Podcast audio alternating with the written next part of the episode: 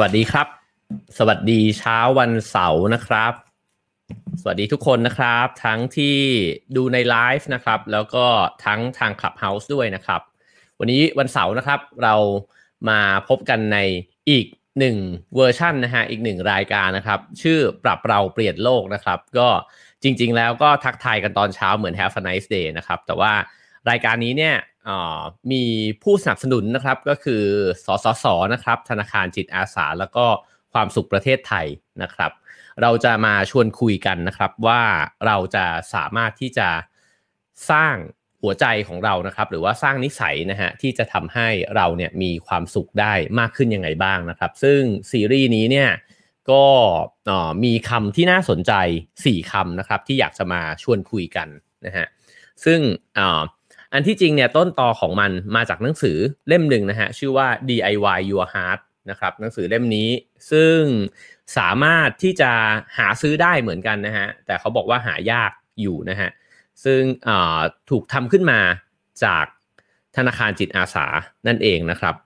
สี่คำที่เลือกกันเพื่อที่จะมาคุยกันนะฮะในซีรีส์นี้เนี่ยก็เริ่มจากคำแรกของวันนี้นะครับก็คือคำว่า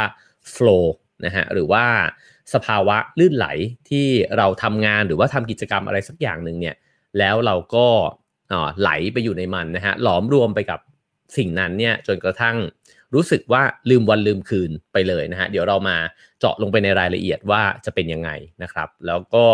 คำที่ 2 ก็คือคำว่า empathy นะฮะ empathy นี่คนพูดถึงกันเยอะนะครับ เราจะมาดูว่ามีเทคนิควิธียังไงบ้างนะฮะที่จะสามารถที่จะฝึก ความเห็นอกเห็นใจเนี่ยให้เกิดขึ้นในใจเรานะครับ แล้วก็คำที่ 3 ก็ยอดฮิตเช่นกันนะครับ คือคำว่าอิคิไกนะครับ แต่ว่าเราจะอันนี้ผมจะไม่เล่าจากหนังสือ แต่ว่าจะถามจากผู้รู้นะครับ คนที่ทำงานเรื่องนี้นะฮะแล้วก็เป็นคนที่เออได้ศึกษาเรื่องนี้มาจนเชี่ยวชาญนะครับ ก็จะลองมาคุยกับเขาดูนะครับ ว่าเราจะเข้าใจความหมายของอิคิไกอิคิไกเนี่ยได้ยังไงบ้าง แล้วก็ เราจะนำมาปรับใช้กับชีวิตของเราได้ยังไงบ้างนะครับ แล้วก็คำสุดท้ายก็คือคำว่า move นะฮะอาจจะเป็นคำที่ดูธรรมดา แต่อยากจะชวนกันมาคิดครับว่าในชีวิตเราเนี่ยเราได้เคลื่อนไหวมากน้อยแค่ไหนนะครับ แล้วก็การเคลื่อนไหวทั้งในชีวิตประจำวันนะฮะแล้วก็ทั้งในการออกกำลังกายเนี่ยมันเกี่ยวข้องยังไงกับจิตใจของเรา แล้วมันมีการเคลื่อนไหวที่สามารถนำมาใช้นะฮะในการอ๋อเหมือนกับปฏิบัติ ภาวนาหรือว่าฝึกจิตเนี่ยได้หรือเปล่านะครับ เดี๋ยวเราจะค่อยๆคคุยกันไปทีละสัปดาห์นะครับ ก็ครั้งนี้ก็เป็นครั้งแรกนะฮะมาเจอกันในเช้าวันเสาร์นะครับ ก็วันนี้เราจะคุยกันเรื่องคำว่า flow ก่อน โอเค เดี๋ยวเราจะค่อยๆมาเริ่มเล่ากันไปเรื่อยๆนะครับ ผมคิดว่า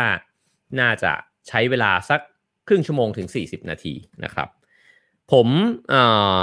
พอพูดถึงคำว่า flow เนี่ย มันจะนึกถึงใครไปไม่ได้เลยนะฮะ นอกจาก Mihaly Csikszentmihalyi นะฮะ ซึ่งเป็นผู้ที่ศึกษาเรื่องนี้ แล้วก็พูดถึงเรื่องนี้เนี่ยเป็นคนแรก ๆ นะครับ แล้วก็หลังจากนั้นก็ดูเหมือนว่าทั้งโลกก็จะสนใจสภาวะ flow เนี่ยขึ้นมานะครับ ชิคเซนมิไฮเนี่ยได้ไปพูดนะครับบนเวที TED Talk นะครับก็ถ้าเกิดว่าเปิดเข้าไปดูก็จะเห็นว่าเขาเนี่ยเล่าถึงคำว่า flow เนี่ยอย่างกระชับให้ฟังนะฮะเขาเป็นนักจิตวิทยานะครับที่พยายามจะค้นหาว่ามันมีสภาวะแบบไหนเนี่ยที่มนุษย์สามารถที่จะอยู่ในสภาวะแบบนั้น หรือว่ากิจกรรมแบบนั้นแล้วมีความสุขนะฮะเขาก็เลยลองย้อนกลับไป โดยตั้งคำถามนะครับว่ารากของความสุขของคนเราเนี่ยมันคืออะไรกันแน่ สมมุติฐานอย่างแรกเนี่ยก็เวลาเราพูดถึงว่าชีวิตที่มีความสุขคนก็จะนึกถึงชีวิตที่ดีใช่ไหมครับ ชีวิตที่อาจจะมีรายได้ดีนะฮะหรือว่ามีข้าวของเครื่องใช้เนี่ยที่ค่อนข้างสมบูรณ์พร้อม แน่นอนว่าสิ่งนั้นเนี่ยเป็นองค์ประกอบหนึ่งนะฮะของชีวิตที่มีความสุข ชิเซนมิไฮเนี่ยก็ลองไปดูสถิตินะครับซึ่งมีคนเก็บสถิติเนี่ย ในสหรัฐอเมริกา ตั้งแต่ปี 1956 นะฮะ แล้วก็พลอตกราฟขึ้นมา ว่าถ้าเราลองดูสภาพสังคมและเศรษฐกิจของอเมริกาเนี่ย จะเห็นว่าตั้งแต่หลังสิ้นสุดสงครามโลกครั้งที่2นะครับ เศรษฐกิจเนี่ย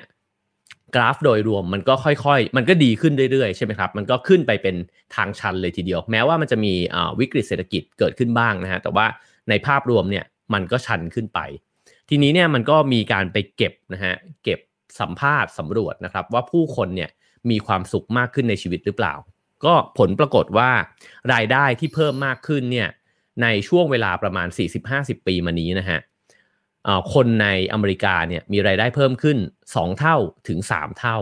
นั่นก็เยอะมากนะฮะลองคิดดูว่าเงินเดือนเราตอนนี้เท่าไหร่ แล้วเราลองคูณ 2 หรือว่าคูณ 3 เข้าไปดูนะครับว่าถ้าเรามีเงินเยอะขึ้นขนาดนั้นเนี่ยมันจะ มีวิถีชีวิตที่เปลี่ยนแปลงไปยังไงบ้างนะครับ แต่คำตอบที่ออกมาเนี่ยน่าสนใจก็คือว่ารายได้ที่เพิ่มมากขึ้นขนาดนั้นเนี่ยไม่ได้มีผลต่อความสุขของผู้คนมากสักเท่าไหร่ คือผู้คนเนี่ยยังคงมีความสุขอยู่ในค่าเฉลี่ยที่เป็นแนวราบเหมือนเดิมนะฮะไม่ได้ขึ้นไปตามกราฟด้วย ฉะนั้นเขาก็เลยถามว่าถ้าเงินแล้วก็วัตถุเนี่ยมันไม่ได้ทำให้เรามีความสุขมากขึ้นนะครับ แล้วอะไรจะเป็นสิ่งนั้น แล้วบางทีเนี่ย เงินที่มากขึ้นนะครับ ก็อาจจะทำให้คนคนนั้นมีความทุกข์มากขึ้นด้วยนะฮะเพราะว่าเขาอาจจะต้องทำงานมากขึ้นในสภาวะในสภาวะการทำงานที่ตัวเองเนี่ยไม่ได้รู้สึกเอนจอยกับมัน คราวนี้เขาก็เลยลองโฟกัสนะครับไปที่คนที่ทำงานแล้วมีความสุข โดยที่เริ่มต้นเนี่ยสนใจจากคนที่ทำงานเกี่ยวกับแวดวงความคิดสร้างสรรค์ก่อนนะฮะแล้วหลังจากนั้นก็ค่อยๆ ขยายออกไป ถึง คนที่เป็นนักวิทยาศาสตร์นะครับ คนที่เป็นนักวิชาการอาจารย์ แล้วก็อาชีพอื่นๆนะครับว่าจริงๆแล้วมันมีแก่นของการทำงานที่มีความสุขหรือเปล่านะครับเขาศึกษาอยู่นานนะฮะแต่ว่าพอมาเล่าเรื่องให้ฟังเนี่ยเขาก็เล่าถึงข้อสรุปนะครับ แล้วก็พูดถึงนักแต่งเพลงคนหนึ่งซึ่งก็เป็นนักแต่งเพลงในยุค 70 นะฮะนักแต่งเพลงคนนี้เนี่ยให้สัมภาษณ์ เป็นความยาว 40 หน้ากระดาษเลยนะฮะคือให้สัมภาษณ์ยาวมาก แต่เขาบอกว่ามันมีส่วนที่สกัดออกมาแล้วน่าสนใจเนี่ยก็คือภาวะหนึ่งที่นักแต่งเพลงคนนี้เล่าว่าพอเขาไปอยู่ในสภาวะแบบนั้นเนี่ยเขาจะเกิดความรู้สึกนะฮะว่าปลื้มปิติแล้วก็อิ่มเอมในช่วงเวลานั้น ซึ่งมักจะเป็นช่วงเวลาที่เขาทำงานได้ลื่นไหล แล้วก็เป็นช่วงเวลาที่เหมือนคิดเพลงออกนะฮะแล้วก็คิดท่วงทำนองออกแต่งเพลงได้ดี ช่วงเวลานั้นเนี่ย เกิดความรู้สึกปิตินะฮะซึ่งภาษาอังกฤษเนี่ยก็คือ ecstasy นะฮะ ecstasy ซึ่งคำนี้เนี่ยชิคเซนมิไฮเนี่ยบอกว่าลองย้อนกลับไปถึงรากของมันที่เป็นกรีกนะฮะก็มันเนี่ยแปลว่าการยืนอยู่อีกข้างของอะไรบางอย่าง เดี๋ยวตรงนี้เนี่ยมันจะค่อยๆ ไขความลับเข้าไปนะครับ ว่าความปิติยินดีของเราเนี่ยจริง ๆ แล้วมันมีความลึกซึ้งยังไงนะฮะ ออซึ่งเขาบอกว่าไอ้ช่วงเวลาแบบเนี้ยช่วงเวลาเอ็กซ์ตาซีเนี่ยนะฮะหรือว่าเวลาที่เราปลื้มปริ่มกับอะไรมากๆ มันจะไม่ได้เกิดขึ้นในชีวิตประจำวัน เราใช้ชีวิตไปเรื่อยๆ เนี่ยตื่นมาทำงานนะฮะแล้วก็กินข้าวพักกลางวันอะไรเงี้ยมันไม่ได้เกิดสภาวะนี้เกิดขึ้นปื้มปริ่มน้ำตาไหลน้ำตาคลอแบบนี้นะฮะฉะนั้นมันจึงเป็นสภาวะที่ไม่ปกตินะครับ แต่ไม่ปกติในด้านดี ทีนี้เนี่ยมันเกิดอะไรขึ้น เขาบอกว่าในสภาวะแบบนั้นเนี่ยมันเหมือนเรากำลังเข้าไปสู่ในความจริงอีกระดับหนึ่งนะครับ นั่นจึงเป็นเหตุผลที่เขาพูดถึงรากศัพท์ว่ามันคือการไปยืนอยู่อีกฝั่งหนึ่งของอะไรบางอย่าง ก็หมายถึงอีกฝั่งหนึ่งของชีวิตของเรานั่นเองนะครับเขาบอกว่าลองย้อนกลับไปดูอารยธรรมโบราณนะครับ เวลาเราพูดถึงแล้วก็เรารู้จักมันเนี่ยเรารู้จักมันในลักษณะไหนนะครับ ไม่ว่าจะเป็นจีน อินเดีย อียิปต์นะฮะ หรือว่ากรีกเองก็ตามเนี่ยเราจะนึกถึงสถาปัตยกรรมที่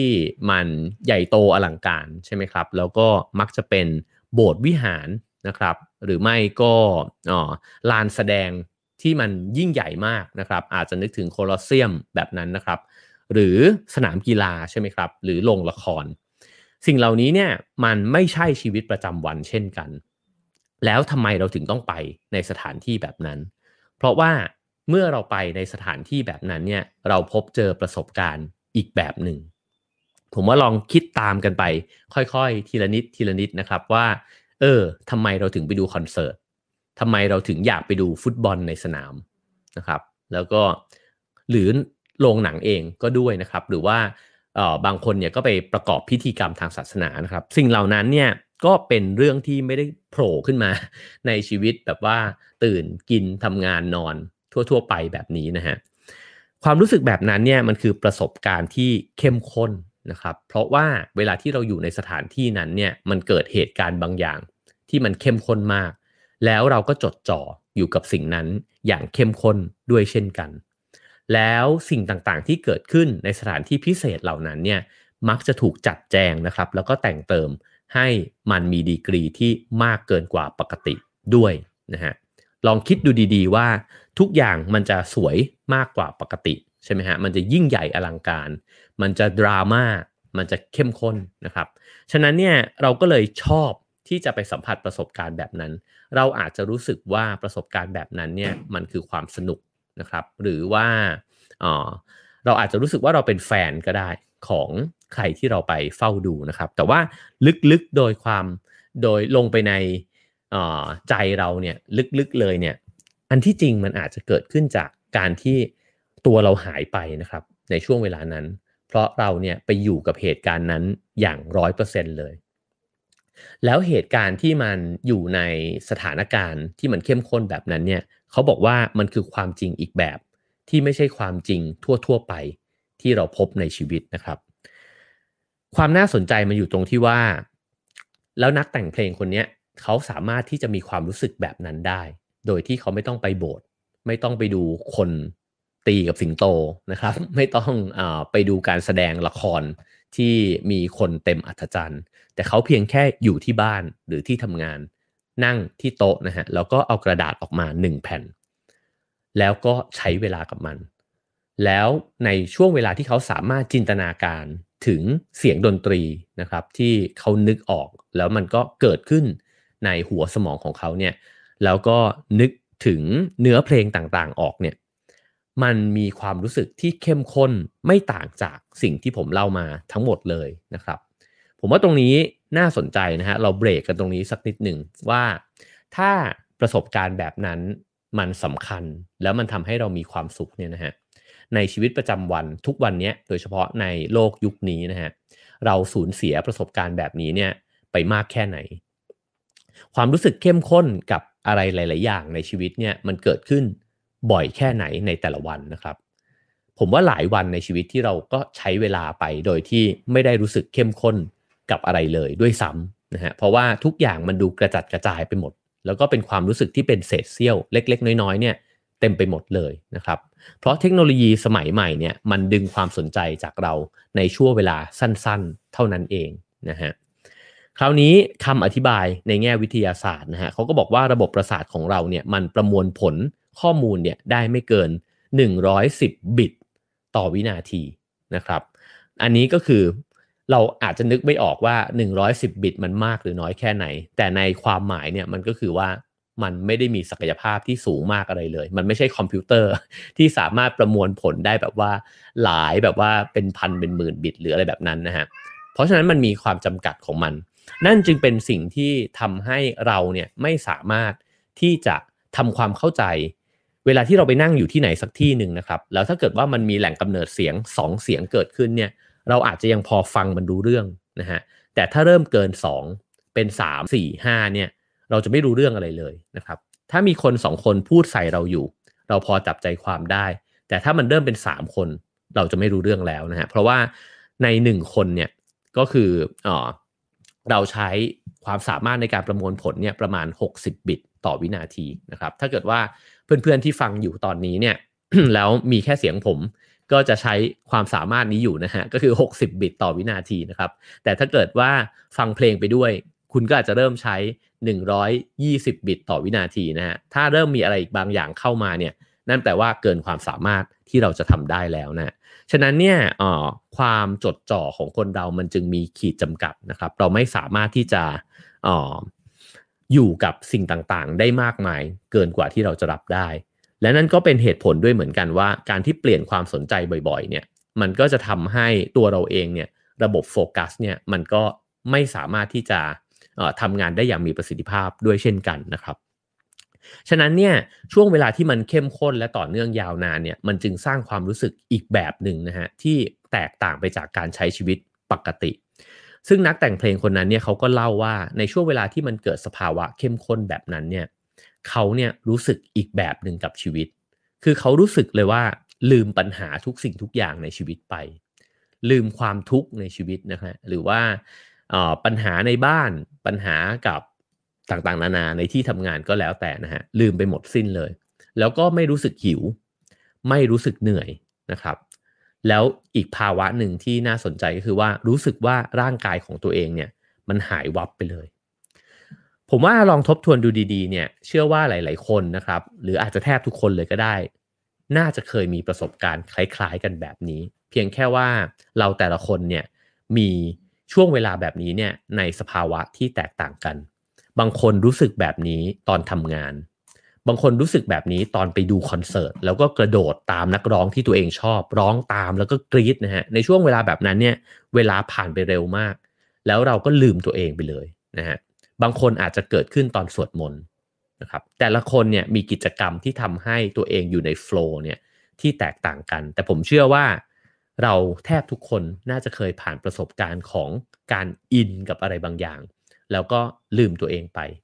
แต่สิ่งที่มันน่าสนใจคือว่าน้อยคนครับที่จะพบเจอประสบการณ์แบบนี้ในการทำงาน ซึ่งมันน่าแปลกนะฮะและการทำงานมันสำคัญมากกับชีวิตเรานะครับ แล้วก็มันใช้เวลายาวนานมากเลยนะฮะในชีวิตเราวันหนึ่งก็อย่างน้อย 8 ชั่วโมง ถ้าเราสามารถที่จะใช้โฟล์เนี่ยอยู่ในการทำงานได้ อาจจะไม่ต้องทั้งหมดนะฮะแต่ได้บ้างเนี่ยเราจะทำงานอย่างมีความสุขมากเลยนะฮะแล้วก็เราจะรู้สึกดี กับงานที่ตัวเองทำด้วยนะครับ วันนี้เราจะมาคุยกันเรื่องนี้เนี่ยแหละนะฮะทีนี้เนี่ยเขาก็ยังอธิบายอีกนะครับว่าความรู้สึกในช่วงเวลานั้นเนี่ยมันเป็นยังไงนะฮะเขารู้สึกว่าราวกับมือของเขาเนี่ยมันเคลื่อนไปด้วยตัวเองนะครับ คือเหมือนกับอยู่ๆมันก็ไล่ไอ้เจ้าเนื้อเพลงเนี่ยออกมาจดตัวโน้ตเอาไว้นะฮะผมว่าความรู้สึกเนี้ยก็สำหรับตัวผมเองเนี่ยเกิดขึ้นเวลาที่เขียนหนังสือ แล้วก็ ถ้ามันเริ่มเงียบเริ่มมีสมาธินะครับ หลังจากนั้นเนี่ยผมจะรู้สึกเลยว่าทุกอย่างมันไหลออกมาออกมาเองนะครับ ซึ่งบางคนอาจจะรู้สึกแบบนี้กับการวาดภาพ บางคนรู้สึกแบบนี้ตอนที่เล่นกีตาร์บางคนเนี่ยรู้สึกแบบนี้ตอนเตะบอลนะฮะความรู้สึกแบบนี้เนี่ยบางคนอธิบายครับ นักเปียโนบางคนอธิบายว่า การแสดงที่ยอดเยี่ยมของเขาเนี่ยเขาไม่สามารถที่จะอวดโอได้เลยว่าสิ่งนั้นเนี่ยมันเกิดขึ้นจากตัวเขาเอง แต่เขารู้สึกว่าเหมือนพระเจ้าเนี่ยกำลังไหลผ่านร่างเขานะครับ แล้วก็ทำให้เขาขยับเขยื่อนร่างกายเนี่ยได้ perfect ขนาดนั้น หลาย ๆ คนอธิบายอธิบายสภาวะนี้เนี่ยว่าเป็นสภาวะที่หลอมรวมกับสิ่งที่ยิ่งใหญ่นะครับ แล้วก็ด้วยความที่ลืมตัวเองไปแล้วไม่กังวลเนี่ยแหละ จึงทำให้ทำสิ่งนั้นได้ดีเกินคาดนะฮะ ซึ่งนักแต่งเพลงคนนี้ก็บอกว่ามันเกิดขึ้นเป็นกระบวนการที่เป็นอัตโนมัตินะฮะแล้วก็ชิกเซนมิไฮเนี่ยอธิบายต่อว่ามันมักจะเกิดขึ้นกับคนที่ฝึกฝนมาเป็นอย่างดี นั่นหมายความว่าถ้าเรายังคงเล่นหรือทำงานอะไรบางอย่างนะฮะที่ยังต้องใช้หัวสมองคิด แล้วก็กุกกุกกักกักนะฮะตะกุกตะกัก รู้สึกว่า เอ้ย ตรงนี้ยังไม่ค่อยถนัดยังทำไม่ค่อยเก่งนะฮะไอสภาวะโฟล์แบบเนี้ยอาจจะยังไม่เกิดขึ้น เพราะเรายังไม่สามารถที่จะลื่นไหลไปกับงานที่ตัวเองทำได้อย่างแท้จริงนะฮะแต่ถ้าเราฝึกฝนทักษะเนี่ยมาจนถึงขั้นหนึ่งแล้ว แล้วก็ไปถึงจุดหนึ่งเนี่ยมันจะเหมือนเราทำสิ่งนั้นเนี่ยไปได้โดยอัตโนมัตินะฮะแล้วก็จะทำให้เราอยู่ในสภาวะโฟล์ได้ ฉะนั้นตรงนี้ขีดเส้นใต้หนึ่งเส้นว่าถ้าเราอยากจะมีโฟล์ เราจะต้องเป็นคนที่ผ่านการฝึกฝนการทำงานนั้นนะฮะจนกระทั่งมีทักษะที่ดีประมาณหนึ่งนะครับ แล้วก็ชิคเซนมีชิคเซนมีไฮเนี่ยอ้างตัวเลขหนึ่งสิบปีนะครับเขาบอกว่าก็มีคนจริงๆตัวเลขพวกนี้เนี่ยมีหลายสูตรใช่ไหมครับ บางคนก็บอก 1 0,000 ชั่วโมงนะฮะบางคนบอก 10 ปี ในการที่เราจะฝึกอะไรสักอย่างเนี่ยแล้วคล่องนะครับ พอคล่องเนี่ยมันจะเกิดโฟล์ได้ แต่ไม่ได้หมายความว่าทุกคนที่คล่อง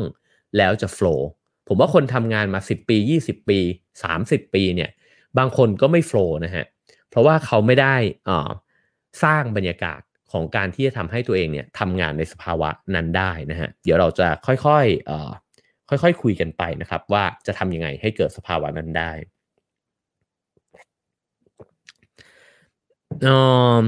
อีกคนหนึ่งเมื่อกี้เป็นนักแต่งเพลงนะฮะอีกคนหนึ่งเนี่ยเป็นกวี กวีคนนี้เนี่ยเขาบอกว่าในช่วงเวลาที่มันโฟล์เนี่ยคุณจะรู้สึกเป็นธรรมชาติมากๆ คุณจะไม่ต้องฝืนอะไรเลย แล้วก็ไม่ต้องพยายาม หลายครั้งเนี่ยผมว่าเวลาที่เราทำงานแล้วเราเครียดเนี่ยเพราะเราพยายามนะครับแล้วก็พยายามที่จะทำให้มันดี พยายามที่ทำให้มันเสร็จเร็วๆต่างๆ นานานะฮะแล้วก็บางครั้งความพยายามก็เกิดขึ้นจากการที่เรายังไม่เก่งพอด้วยนะฮะ ผมว่าสิ่งหนึ่งที่พบบ่อยๆเลย การพูดในที่ชุมนุมชนนะฮะหรือว่ากระทั่งการพูดผ่านไลฟ์แบบนี้เนี่ยถ้าจะพยายามให้เพอร์เฟกเมื่อไหร่เนี่ยมันจะออกมาแบบว่าตะกุกตะกักมาก ๆเลยนะฮะจริงๆแล้วเราพบเจอกันบ่อย ในงานแต่งงานที่ทุกสิ่งทุกอย่างจัดแบบโอ้โหโคตรจะเป๊ะนะฮะแล้วทุกอย่างมันแบบโอ้โหเป็นขั้นเป็นตอนเวลามันต้องเป็นไปตามนี้เนี่ยมันจะดูเครียดมากเลยนะฮะแล้วก็ดูไม่ค่อยสนุก ในขณะที่งานแต่งงานบางงานเนี่ยคือ ไหลมาก พิธีกรก็เลื่อยเปื่อยไปเรื่อยๆนะฮะประธานก็ขึ้นมาเล่นต่อนะครับบ่าวสาวนี่ก็เหมือนกับไม่ได้อยู่ในพิธีเลย แบบนั้นเนี่ยมันจะสนุกมากนะครับ แล้วก็ตัวคนที่อยู่ข้างล่างเองเนี่ยก็อยู่ในโฟล์นั้นด้วยเหมือนกันนะฮะเพราะฉะนั้นเนี่ยความพยายามก็เป็นอุปสรรคของโฟล์ด้วยนะครับแล้วก็นอกจากนั้นเนี่ยก็จะเป็นสภาวะที่มีสมาธินะฮะเมื่อกี้ผมเห็นมีคนพิมพ์มาบอกว่าคล้าย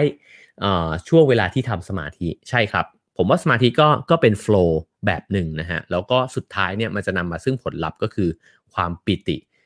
เราอาจจะเคยนะครับที่ทำกิจกรรมอะไรบางอย่าง แล้วพอจบสิ้นเหมือนเสียงเสียงนกหวีดดังเนี่ยแล้วเรารู้สึกว่าทำไมวันนี้มันรู้สึกดีจังเลยนะฮะเราเวาดรูปเสร็จพอวางสีวางปากกาปุ๊บ เออ เอ้ยทำไมวันนี้มันรู้สึกดีมาก ๆนะครับ สภาวะแบบนี้เนี่ยมันก็คือ การเกิดปิตินั่นเองนะครับ แล้วก็กวีคนนี้อธิบายช่วงเวลาแบบนี้ว่าเหมือนช่วงเวลาที่เปิดประตูบานหนึ่งนะฮะที่พาคุณล่องลอยไปสู่ท้องฟ้า อืม เป็นอุปมาที่น่าสนใจนะครับ เขาบอกว่าแม้ว่าเราจะพูดถึงสองคนไป คนที่ทำในทำงานในแวดวงสร้างสรรค์ทั้งคู่นะฮะนักแต่งเพลงแล้วก็กวีนะฮะแต่สิ่งนี้ไม่ได้เกิดขึ้นเฉพาะกับคนทำงานด้านสร้างสรรค์เท่านั้นนะฮะ ในช่วงเวลาที่ไอน์สไตน์เนี่ยครุ่นคิดทฤษฎีสัมพัทธภาพเนี่ยเขาก็อธิบายสภาวะ flow เหมือนกันนะครับ ว่าเขาก็หมกมุ่นอยู่กับมัน แล้วก็หลงลืมกาลเวลาไปเลยนะฮะแล้วก็รู้สึกว่ามีสมาธิสูงมากนะครับ นอกจากนั้นเนี่ยยังเกิดในกิจกรรมอื่น ๆ อีกนะฮะชิคเซนต์มิไฮเนี่ยอธิบายว่าในนักกีฬาก็เกิดเช่นกันนะครับ อย่างนักสเก็ตโอลิมปิกเนี่ยเขาก็บอกว่า ช่วงเวลาที่เขาเล่นได้ดี วันไหนที่เขาเล่นได้ดีมากเนี่ย มันจะรู้สึกไม่ติดขัดเลย แล้วก็เป็นไปโดยอัตโนมัตินะฮะนี่ก็เป็นคำอีกคำหนึ่งนะฮะก็คือคำว่าธรรมชาตินั่นเองครับ ช่วงเวลาที่เราทำอะไรบางอย่าง แล้วมันเกิดขึ้นราวกับเป็นอัตโนมัติ เราไม่ต้องสั่งมือไม้ของเราให้มันขยับนะฮะแต่ว่ามันเป็นไปเอง แล้วก็ปล่อยตัวเองเนี่ยให้หลอมรวมไปกับกิจกรรมที่ตัวเองทำนะครับ แต่สิ่งที่ ที่พูดมาทั้งหมดเนี่ยมันค่อนข้างเป็นสมองซีขวาอยู่เหมือนกันนะฮะหรือว่ามันค่อนข้างเป็นการเคลื่อนที่ของร่างกายซะเยอะ ผมเนี่ยสนใจว่าแล้วนักธุรกิจล่ะเขาจะมีสภาวะโฟล์ไหมนะเพราะนักธุรกิจเนี่ยเป็นคนที่คิดเยอะนะครับ แล้วก็ใช้ตรรกะเหตุผลเยอะต้องคำนวณตัวลงตัวเลขเยอะนะฮะชิคเซนมิไฮเนี่ยพูดว่านักธุรกิจเองก็มีสภาวะโฟล์ด้วยเช่นกันนะครับ แต่ว่ามันมี 2 องค์ประกอบที่จะทำให้คนที่ทำงานด้านการตลาดหรือนักธุรกิจทั้งหลายเนี่ยมีสภาวะนี้ได้นะครับ อันดับที่1เนี่ยก็คือว่าเขาบอกว่าคนที่ทำงานด้านนี้มักจะให้ความสำคัญกับความสำเร็จใช่ไหมครับ การทำงานแล้วสำเร็จการที่ทำถึงยอดเป้าเป้าที่ตัวเองตั้งไว้นะฮะความสำเร็จเนี่ยขาดไปไม่ได้เช่นกัน เพราะว่ามันเป็นจุดที่อยากจะทำให้ไปถึงนะฮะ แต่ว่าอีกอย่างหนึ่งเนี่ยที่ทำให้เขาไปสัมภาษณ์นักธุรกิจมาหลายคนนะฮะแล้วเขาก็สรุปออกมาอย่างหนึ่งว่ามีคนหนึ่งที่มีสิ่งหนึ่งที่มีเหมือนกันเนี่ยก็คือความรู้สึกว่าได้ทำอะไรแล้วได้ช่วยคนอื่นนะหรือว่าสิ่งนั้นเนี่ยมันมีคุณค่าบางอย่างกับกับคนอื่นหรือว่ากับหัวใจของเขาเองนะครับเขาก็ยกตัวอย่าง Body Shop นะฮะ เขาไปคุยกับผู้บริหาร Body Shop เนี่ยก็รู้สึกว่าธุรกิจที่ไม่ได้มีความคิดแค่ว่าจะทำกำไรนะฮะแต่ว่าเป็นธุรกิจที่อาจจะมีประเด็นเรื่องสังคมนะครับ มีประเด็นเรื่องความช่วยเหลือคนอื่นเนี่ยก็จะทำให้เวลาที่ทำอะมันมันไม่ได้โฟกัสไปกับตัวเลขอย่างเดียวนะฮะมันมีสภาวะบางอย่างที่หัวใจเนี่ยมันได้ทำงานไปด้วยนะฮะแล้วก็อ้างถึงมาซารุไอบุกะนะฮะอิบุกะนะฮะซึ่งเป็น คนที่เริ่มเริ่มก่อตั้งโซ n y ด้วยนะฮะ แล้วก็บอกว่าเขาเนี่ยตั้งโซ n y ขึ้นมาจากการที่ไม่มีเงิน แล้วก็ไม่ได้มีผลิตภัณฑ์อะไรเลยนะครับ แต่ว่าสิ่งหนึ่งที่เขามีเนี่ยก็คือไอเดีย แล้วไอเดียของคุณอิบุกะเนี่ยไม่ได้เป็นไอเดียเพื่อที่จะทำสินค้า แต่ไอเดียของเขาเนี่ยคือการอยากสร้างที่ทำงานขึ้นมาที่หนึ่งที่บรรดาวิศวกรเนี่ยจะมีความสุขกับการสร้างนวัตกรรม แล้วก็เทคโนโลยีนะครับ แล้วก็ตระหนักถึงพันธกิจของตัวเองที่มีต่อสังคม ก็เหมือนกับว่าถ้าจะสร้างนวัตกรรมอะไรขึ้นมาสักอย่างเนี่ยก็อยากให้คนที่ได้ใช้เนี่ยได้มีชีวิตที่ดีขึ้นนะครับ มีความสุขมากขึ้นนั่นเองนะฮะแล้วก็อยากให้ทุกคนที่มาทำงานเนี่ยมีความรู้สึกอิ่มเอิบ แล้วก็พึงพอใจนะครับ เขาบอกว่าเป้าหมายแบบนี้เนี่ยมันเป็นตัวอย่างที่จะทำให้เกิดโฟล์ในที่ทำงานได้ มันไม่ได้หมายความว่าทุกคนเนี่ยอ๋อทำงานตื่นขึ้นมาแล้วก็ทำงานเพื่อที่จะออตอบสนองเป้าหมายที่มันดูแข็งๆเท่านั้นนะฮะแต่ว่ารู้ด้วยว่ากำลังทำอะไรบางอย่างที่มันมีคุณค่านะครับแล้วก็หลังจากนั้นเนี่ยก็ต้องไปสร้างสภาวะนั้นขึ้นมานะฮะซึ่งก็ต้องการองค์ประกอบอย่างอื่นอีกนะครับก่อนที่จะมาถึงคำว่า flow เนี่ยเขาไปทำการสัมภาษณ์ผู้คนมาถึง 8,000 คนด้วยกันนะครับ แล้วก็มีอาชีพ มีชีวิตที่หลากหลายมาก ๆ ตั้งแต่พระนะฮะในศาสนาคริสต์นะครับ มีแม่ชีนะฮะ มีนักปีนเขาที่เนปาลนะครับ มีคนเลี้ยงแกะนะฮะตามท้องทุ่งชนบทเนี่ย เพราะฉะนั้นเนี่ยมันมีความแตกต่างของคนที่ไปสำรวจเนี่ยเยอะมากนะฮะ แล้วเขาก็สรุปออกมาเป็น 7 ข้อนะครับว่ามันมีจุดที่อินเตอร์เซ็กกันของคนที่แตกต่างหลากหลายเหล่านี้แต่เคยเผชิญกับสภาวะโฟล์เนี่ยมัน มันต้องการองค์ประกอบอะไรบ้าง แล้วก็มันทำให้เราเนี่ยรู้สึกยังไงนะครับ ข้อหนึ่งก็คือ ต้องมีสมาธิจดจ่อแรงกล้านะฮะนั่นหมายความว่าถ้าเกิดว่าเราทำงานอยู่แล้วเรารู้สึกว่าไม่ได้มีความสุขกับมันนะครับ ผมว่าอย่างแรกเลยที่น่าจะลองเช็คดูก็คือเช็คว่าเราเนี่ยมีสมาธิในช่วงเวลาทำงานหรือเปล่านะครับ หรือว่าสภาพแวดล้อมและการทำงานของเราเนี่ยมันเต็มไปด้วย การถูกดึงความสนใจ เรื่องนี้เราเคยคุยกันไปใน Have a nice day ด้วยนะฮะว่าการดึงความสนใจมันลดทอนประสิทธิภาพของเรายังไงบ้างนะฮะฉะนั้นเนี่ยมันจะสร้างสภาพแวดล้อมเนี่ยให้เกิดขึ้นได้ไหมนะฮะผมเคยได้ยินว่านักเขียนบางคนเนี่ยเวลาที่เขาเขียนงานเนี่ยไม่สามารถที่จะมีเสียงแม้แต่กริ๊กหนึ่งเนี่ยแทรกเข้ามาได้เลยไม่งั้นเนี่ยเขาจะหงุดหงิดมาก โดยเฉพาะนักเขียนนิยายนะฮะถ้าเกิดว่าเขากำลังอืมเข้าไปอยู่ในโลกใบนั้น แล้วก็อินมากนะฮะแล้วก็ กำลังที่จะเขียนเพื่อที่จะให้ตัวละครเนี่ยได้ดำเนินไปสู่ชีวิตในฉากถัดไปถัดไปเนี่ยถ้ามันมีอะไรเข้ามารบกวนเนี่ยมันเหมือนดึงเขาออกมาจากโลกใบนั้นเลยนะครับ นักเขียนบางคนนะฮะ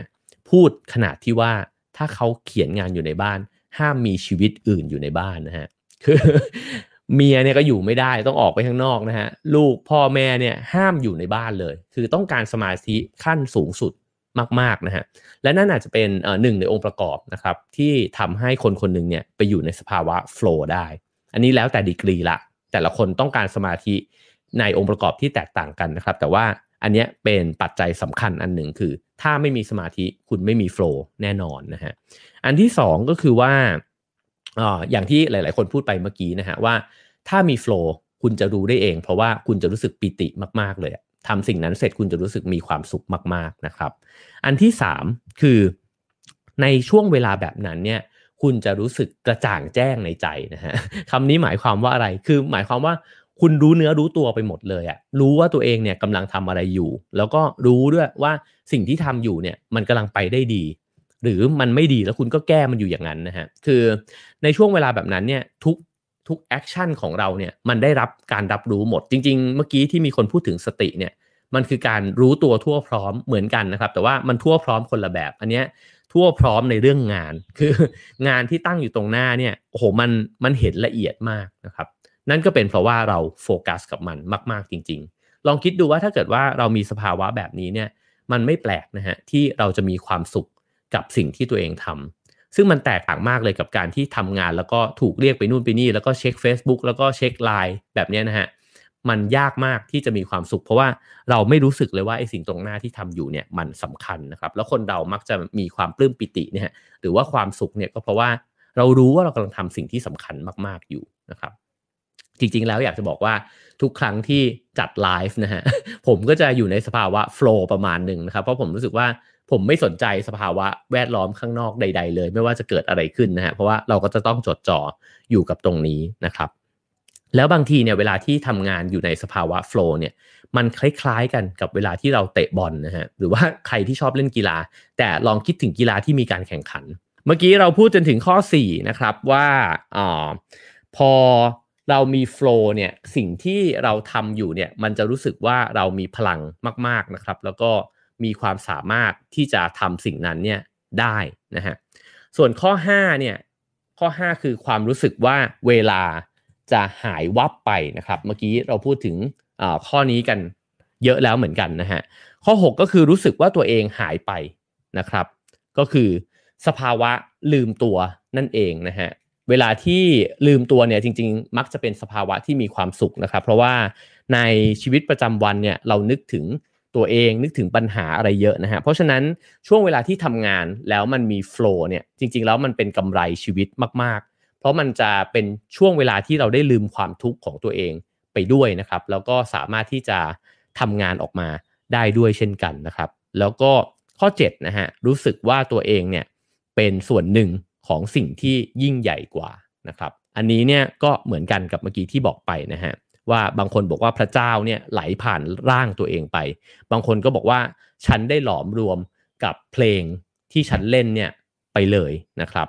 บางคนก็บอกว่าหลอมรวมกับลูกฟุตบอล อันนี้ถ้าใครอ่านซูบาสะจะรู้นะว่าซูบาสะเนี่ยบอกว่าบอลเนี่ยเป็นเพื่อนเขานะฮะแล้วก็ถ้าเกิดว่ารู้สึกว่าเป็นส่วนหนึ่งกับลูกฟุตบอลเมื่อไหร่เนี่ยแปลว่าวันนั้นเนี่ยเล่นได้ดีนะครับ พอมันเป็นแบบนี้ทั้งหมดแล้วมันนำมาซึ่งอะไรนะครับ มันนำมาซึ่งการที่ทำให้รู้สึกว่าสิ่งที่ตัวเองทำอยู่เนี่ยมันเป็นสิ่งที่มีค่ามากๆนะฮะคราวนี้มาถึงการมองหาโฟล์ในชีวิตประจำวันบ้างนะครับ มี 2 องค์ประกอบสำคัญ นั่นก็คือ 1 ก็คือว่าความรู้สึกในช่วงขณะนั้นนะครับ ก็คือลองสังเกตว่าเรารู้สึกยังไงในช่วงเวลานั้น และ2เนี่ยที่สำคัญแล้วก็ ผมว่านี้ลองไปสังเกตตัวเองได้เลยนะครับ ก็คือทักษะที่เรามีอยู่ การที่เราจะมีโฟล์ได้เนี่ยเขาบอกว่าเราจะต้องทำในสิ่งที่ท้าทายความสามารถของตัวเอง มากขึ้นไปกว่าที่ตัวเองทำได้แน่ๆเนี่ยอย่างน้อยนิดหนึ่งแต่จริงๆ ไม่นิดนะผมว่าต้องทำงานที่ยากมากขึ้นเนี่ยมากพอสมควรนะครับ แล้วก็มันจะถูกรีดเค้นพลังงานของเราเนี่ยออกมามากขึ้นนะฮะแล้ว ไอตัวงานที่ต้องการทักษะที่มากขึ้นเนี่ยมันมันจะต้องประมาณไหนนะฮะก็คือเขาบอกว่าไอเจ้าทักษะที่ต้องการมากขึ้นเนี่ยขอให้มากขึ้นในแบบที่เฉียดเฉียดจะทำไม่ได้อะนะเช่นถ้าเกิดว่าคุณเคยทำงานเนี้ยมาแล้วนะฮะแต่ว่ามีอีกงานหนึ่งที่มันต้องใช้ความสามารถมากกว่าเดิม แต่ไม่ได้มากขนาดที่ทำไม่ได้นะฮะอยู่บนเส้นนั้นเมื่อไหร่เนี่ยเราจะเริ่มมีสมาธิสูง ผมว่าตรงนี้เนี่ย ลองมองย้อนตัวเองดูก็ได้นะครับ เวลาที่เราบอกว่างานน่าเบื่อนะครับ หรือว่าอ๋อไม่อยากทำงานแล้วนะฮะมันอาจจะเกิดขึ้นจากการที่อ๋อเราทำงานในระดับเดิมเนี่ยมาซ้ำๆนะครับแล้วก็ไม่มีงานอะไรที่ท้าทายมากขึ้นเลยนะฮะก็วิธีก็คือว่า ถ้าสามารถบอกกับหัวหน้าในทีมได้ก็คือของานที่มันยากขึ้นนะฮะแล้วมันจะได้เกิดสภาวะ โฟล์เนี่ยเกิดขึ้นได้นะครับ อีกองค์ประกอบหนึ่งที่อาจจะสำคัญเหมือนกันก็คือว่าถ้าเราได้ทำในสิ่งที่เราชอบมากนะฮะแล้วมันยากเราจะเกิดความรู้สึกตื่นตัวนะฮะคือเพราะชอบไงแล้วมันยากก็เลยอยากทำให้มันดีนะครับ แล้วก็ในช่วงเวลาตื่นตัวนั้นเนี่ยมันจะเป็นช่วงเวลาที่ได้เรียนรู้สิ่งใหม่นะฮะแล้วก็เป็นช่วงเวลาเดียวกันกับซับยอดฮิตเลยนะฮะก็คือว่าคุณก็จะได้ออกนอกคอมฟอร์ทโซนนั่นเองนะฮะ คราวนี้ความน่าสนใจมาอยู่ตรงนี้ฮะผมว่าเขาลองพลอตกราฟนะครับ ระหว่างความยากของงานกับทักษะที่เรามีนะฮะถ้าเรามีทักษะสูงแล้วงานมันง่ายเกินไป เราจะไม่มีสมาธิครับ เพราะมันเหมือนกับคุณไม่ต้องใช้พลังรีดเค้นอะไรความสามารถอะไรเลยนะฮะคุณก็ทำไปบางคนเรียกแบบนี้ว่ากระดิกนิ้วทำก็เสร็จนะฮะฉะนั้นถ้าเกิดว่าเราทำงานแบบที่ต้องกระดิกนิ้วทำก็เสร็จไปเรื่อยๆเนี่ย สุดท้ายเราจะไม่ชอบงานนั้น งานที่แมชกันพอดีกับความสามารถของเรานะครับ ก็เราก็จะรู้สึกว่าอะได้ทำงาน แต่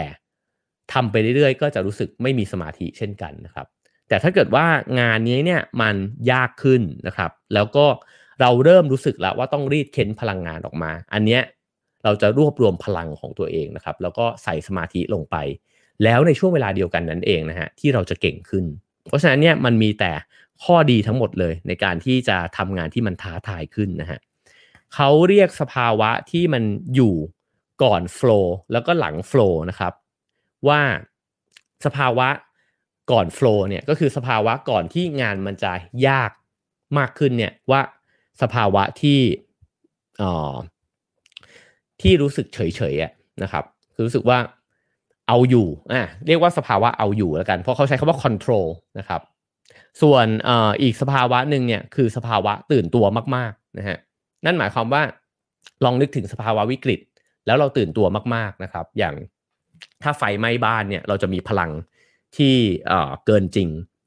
ออกมายกตุ่มได้ใช่ไหมฮะส่วนสภาวะที่คอนโทรลได้เนี่ยมันเหมือนกับเราเอื้อมมือไปหยิบรีโมทแล้วก็กดแอร์ 25 องศา แล้วห้องเนี่ย ก็จะเป็น 25 องศาแบบที่เราควบคุมได้นะครับ flow ที่ดีที่สุดจะเกิดขึ้นตอนที่อยู่ระหว่างช่วงเวลาที่ตื่นตัวกับช่วงเวลาที่ control ได้นะฮะฉะนั้นเนี่ยถ้าเกิดเมื่อไหร่ที่ทำงานไปได้สักพักหนึ่งแล้วเริ่มรู้สึกว่ามัน control ได้นะครับ ก็ได้เวลาที่จะออกไปจากตรงนั้นแล้วนะครับ กราฟเนี่ยมันเรียงกันตั้งแต่เอาพีคสุดนะครับพีคสุดคือตื่นตัว อันที่ 2 คือ flow 3 คือ control ได้ 4 คือ relax นะฮะ relax ก็คือคุณไม่จะไม่จำเป็นจะต้องใช้ความพยายามอะไรเลยนะฮะ แล้วก็หลังจาก relax ไปเนี่ย มันจะเป็นสภาวะเบื่อหน่าย ซึ่งเมื่อไหร่ที่ข้ามเส้น relax มาถึงเบื่อหน่ายเนี่ย นั่นแปลว่างานนั้นเป็นพิษกับชีวิตแล้วนะฮะ แล้วก็จากเบื่อหน่ายมันจะขยับไปสู่เฉื่อยชา จากเฉื่อยชาจะเริ่มกลายเป็นกังวล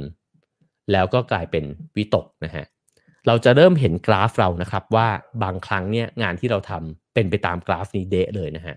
เข้าไปทำงานวันแรกรู้สึกตื่นตัว แล้วก็เริ่มโฟล์หลังจากนั้นเริ่มเอาอยู่ พอเอาอยู่เสร็จเริ่มสบายๆละพอสบายๆเสร็จเริ่มเบื่อครับ แล้วพอเบื่อปุ๊บเนี่ยจะเริ่มเฉื่อยชา แล้วหลังจากนั้นจะเริ่ม อาจจะเริ่มมีสภาวะที่ไม่ค่อยดีทางสุขภาพจิตแล้วนะครับ ก็คือเริ่มวิตกกังวล เริ่มเบื่อหน่ายมาก ๆ แล้วมันวนนะฮะฉะนั้นเนี่ยคำแนะนำคือควรที่จะพาตัวเองกลับไปอยู่ในสภาวะที่ตื่นตัวให้ได้อีกครั้ง ด้วยงานที่มันท้าทายมากขึ้นนะครับมาถึงจุดสรุปนะครับว่าแล้วจริง ๆ แล้วชีวิตส่วนใหญ่ของคนเราเนี่ยเราอยู่ในใน พาร์ทไหนมากที่สุดนะฮะเขาบอกว่าคนจำนวนมากเนี่ยอยู่ในภาวะของความเฉื่อยชาและเบื่อนะฮะเฉื่อยชากับเบื่อหน่ายเนี่ยสลับกันไปอยู่ในแต่ละวันตลอดเวลาเลยนะครับ เพราะว่าเราใช้เวลาไปกับกิจกรรมที่มันสร้างสภาวะเนี่ยเกิดขึ้น เช่น การนั่งดูทีวีไปเรื่อยๆ การไถมือถือไปเรื่อยๆนะครับ หรือว่าการที่ นั่งนั่งนอนนอนอะแล้วก็รู้สึกหงุดหงิดกับตัวเอง แต่ไม่รู้ว่าจะต้องทำอะไรนะครับ เพราะฉะนั้นเนี่ยสภาวะแบบนี้เป็นพิษกับชีวิตและไม่ได้สร้างความสุขนะฮะฉะนั้น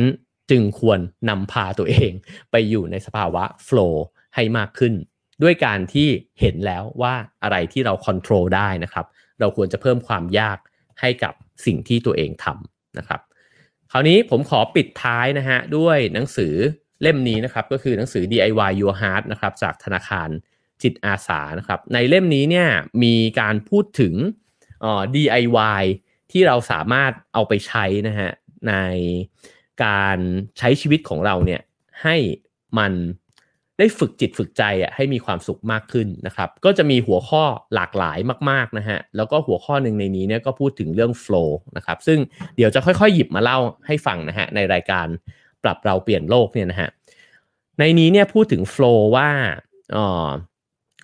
ชีวิตเนี่ยมันมี 3 โหมดด้วยกันนะครับ แล้วก็เขาบอกว่า 2 โหมดเนี่ยก็คือโหมดที่เราพูดกันมาบ่อยๆนะฮะโหมดที่จะสู้หรือว่าจะหนีนะครับ